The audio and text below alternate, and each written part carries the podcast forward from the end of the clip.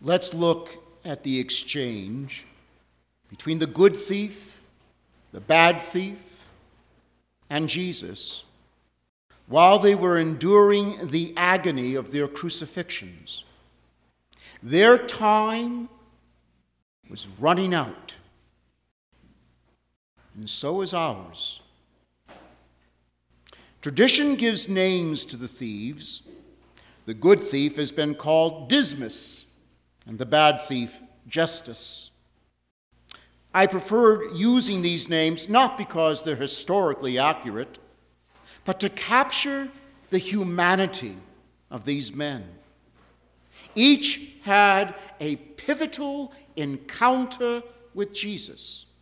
Each had to make a fundamental choice of what to do with that encounter. And so do we.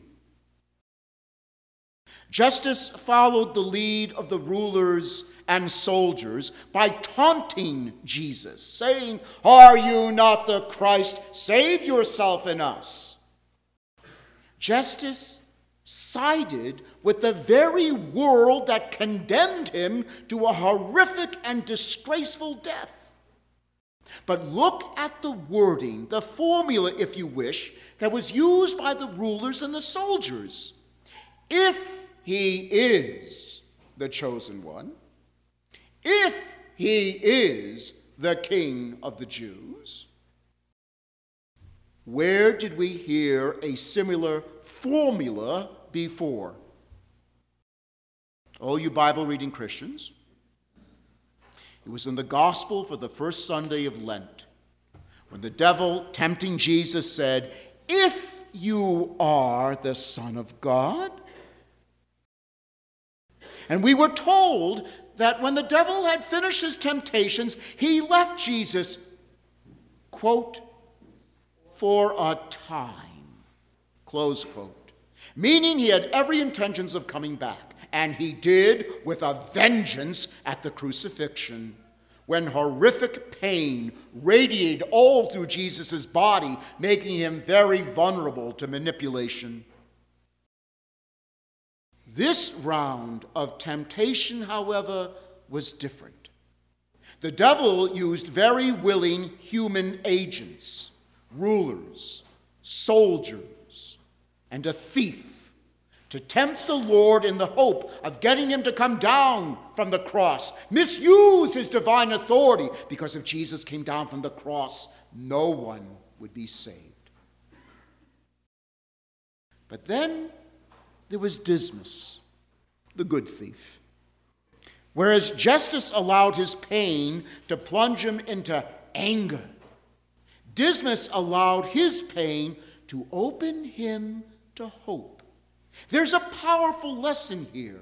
We always have a choice in how we choose to approach the struggles of life, the losses we experience, the pain we suffer, the disappointments that we endure, as vehicles for falling deeper into darkness, for climbing into the light of hope.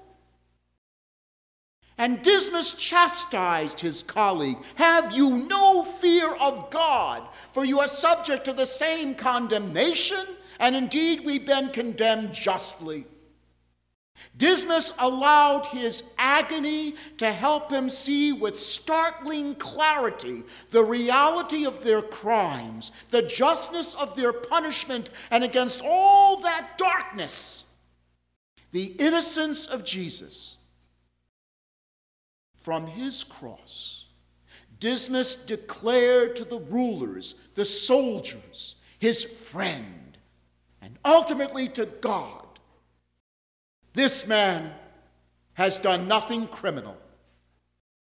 And I will wager that infuriated the rulers and the soldiers. And then he said something quite remarkable to Jesus Jesus, remember me when you come into your kingdom? What just happened? Dismas chose to allow his suffering to mobilize the power of hope, to respond to the grace of faith and to speak the words of faith, witnessing to a world plunged in darkness. Jesus' response was equally remarkable. Amen, I say to you today, you will be with me in paradise, making Dismas the only human being in the whole of Scripture given the assurance of receiving eternal life within a very specific period of time. And then all dialogue comes to an end. But we should not conclude that this mysterious encounter was over. Far from it.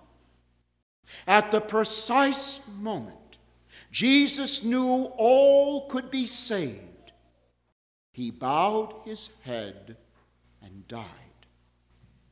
Jesus' life was not taken from him, as would the lives of Dismas and Gestas, as will your life, as will my life, through disease, accident, persecution, war.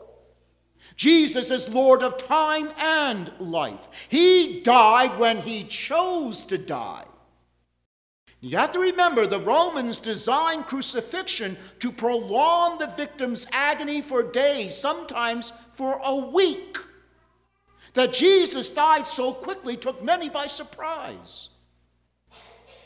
Then a centurion who had witnessed everything and saw the Lord pass from life to death, said something astounding.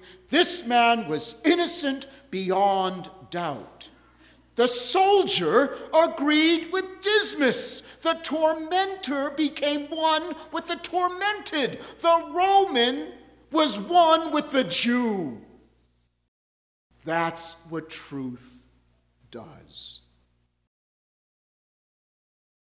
I wonder what Dismas must have thought. I think he smiled. And I wonder what Gestas must have thought about the centurion's comment. I wonder what the rulers and the other soldiers must have thought. Would this centurion pay a bitter price for violating political correctness? We know that the Passover was to begin soon, and the religious leadership wanted the thieves to die quickly and be buried before sunset. The usual technique the Romans used was to take an iron bar and smash the legs of the victims so their bodies would collapse and they would suffocate.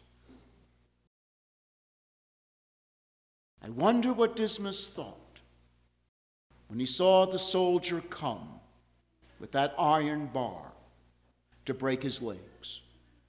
He confessed the innocence of Jesus. He asked to be remembered in the Lord's kingdom and was assured by the Lord of life that he would be with him in paradise that very day. Now there was one last indignity to be endured, one last burst of pain, one last struggle to breathe, and then paradise with Jesus. I wonder what Gestas thought as he saw that soldier come to break his legs. Did he continue to vent in anger? Did he sink deeper into the darkness of the world? Or did he perhaps allow his friends' change of heart, the centurion's change of heart, to soften his own heart? Is it possible that in the last few seconds of his life on this earth, Gestas too reached out from the darkness of pain to hope in Jesus. Every second of life counts. And the last few seconds can determine one's eternity. We are all thieves. we steal time. Time is not ours by right, it's a gift. Still, we arrogantly go about as if it is endless. The truth that is so unsettling for us is that none of us has a guarantee there will be a tomorrow, let alone another week, month, year, or decade. But it doesn't stop us, does it, from acting as if time is an unlimited commodity. And so we end up wasting so much of it, not thanking God for it, and angry, bitter, and fearful when we come to the inevitable reality that time is fading quickly. Dismas and Gestas ran out of time. Each of us shall at some point run out of time.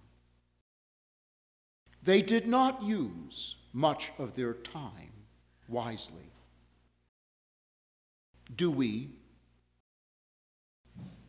Dismas, however, used his last stretch of time in this world to see that Jesus, the Lord of time and life, was innocent, declared him to be so, asked to be remembered when Jesus came into his kingdom, and was assured of the gift of eternal life beginning that day. The Roman centurion used a moment of his time to step out of the darkness of his world and proclaim the innocence of Jesus. And Gestas? Perhaps as he saw that soldier coming with the iron bar, he allowed the light of Christ to enter the darkness. Perhaps he sunk deeper into the darkness and allowed it to engulf him for eternity. The choice was his. The choice is ours.